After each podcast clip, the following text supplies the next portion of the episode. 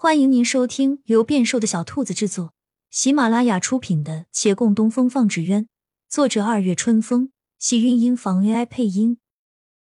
欢迎订阅，期待你的点评。第三百三十八集，却不知隔壁有人将这番话听得明明白白，倒不怪店家故意把人引到隔壁，只是来人他不敢拒绝。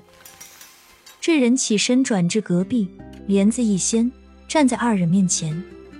两人赫然惊住。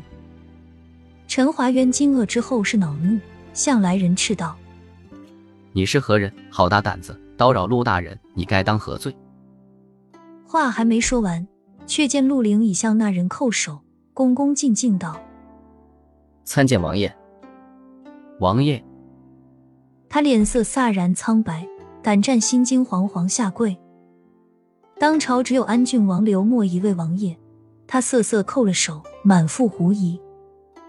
听那安郡王笑道：“都起来吧，本王只是出来游玩，行经此地，正在隔壁小憩喝茶，可巧了，竟听到陆大人的声音，一个人无趣，过来坐坐，两位不介意吧？”这问话等同没问，没人敢说介意。他淡然入座，召了两人起身。不必客气，也不必拘束。坐定后，看向陈华渊：“本王来北远县，到处能听见关于长青斋的话。二位方才言谈，也无意中听到了几句。想必这位就是陈二公子了。”陈华渊还心有余悸，再度起身行礼。看这位王爷倒是和善，他终于安定了些。本也不是没见过世面的人。很快摒弃畏惧，三人寒暄一番，他思来想去，只觉今日机会错过不会再有。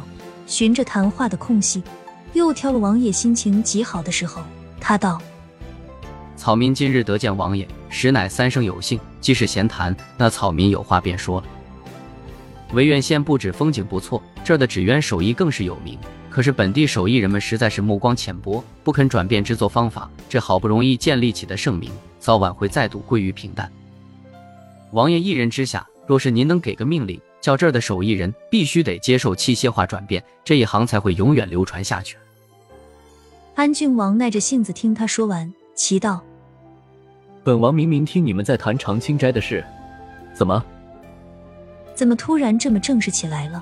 他只想来讨论闲话。”陈华渊微愣，能够在维远县大规模开展纸鸢器械化制作，是他原本与最终的目的。逼婚也好，今日要去破坏人婚事也罢，都只不过是那原本目的无可奈何演变到这一步罢了。但他还是十分清楚自己要的是什么。朝廷命官尚没有不按规定给百姓随意下令的权利，但王爷身份特殊，想来皇亲国戚随口一言都能是命令。他既然见着了王爷，那何必还要这中间曲折？一步到位不是更好？可安郡王对此不大有兴趣，回道：“依本王之见，此事还是顺其自然吧。强行改变反而会适得其反。何况你我对这行业都是外行，其中发展历程和转变所需条件，我们是不了解的。回头再说吧。”这，他只好作罢。而这话月兰都说过好几遍了，也不愿意再听。想起月兰，又是一阵气恼。一步到位行不通，那就还得一步一步走。他又想去阻止那二人成婚了。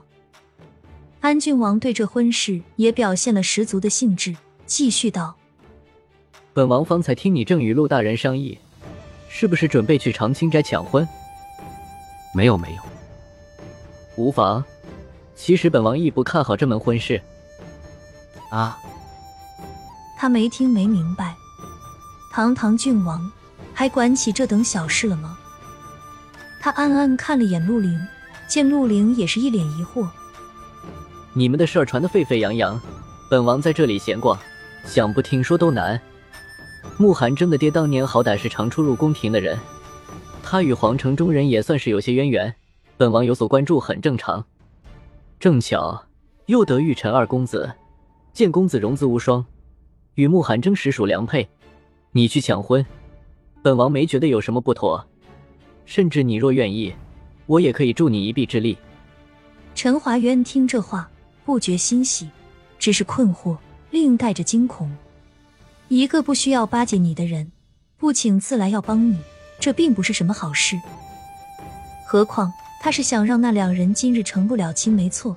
可是抢婚这说法也不大对，要是贸然把新娘抢过来，他还不知道拿他怎么办呢。而安郡王似乎是认真的，又重复了一遍：“你应该有不少伙计工人，这些人非匪非官，官差们不能轻易动手。”你只管召集着这些人到长青斋闹事。至于新娘子，本王着人悄悄替你带走。亲亲小耳朵们，本集精彩内容就到这里了，下集更精彩，记得关注、点赞、收藏三连哦，爱你！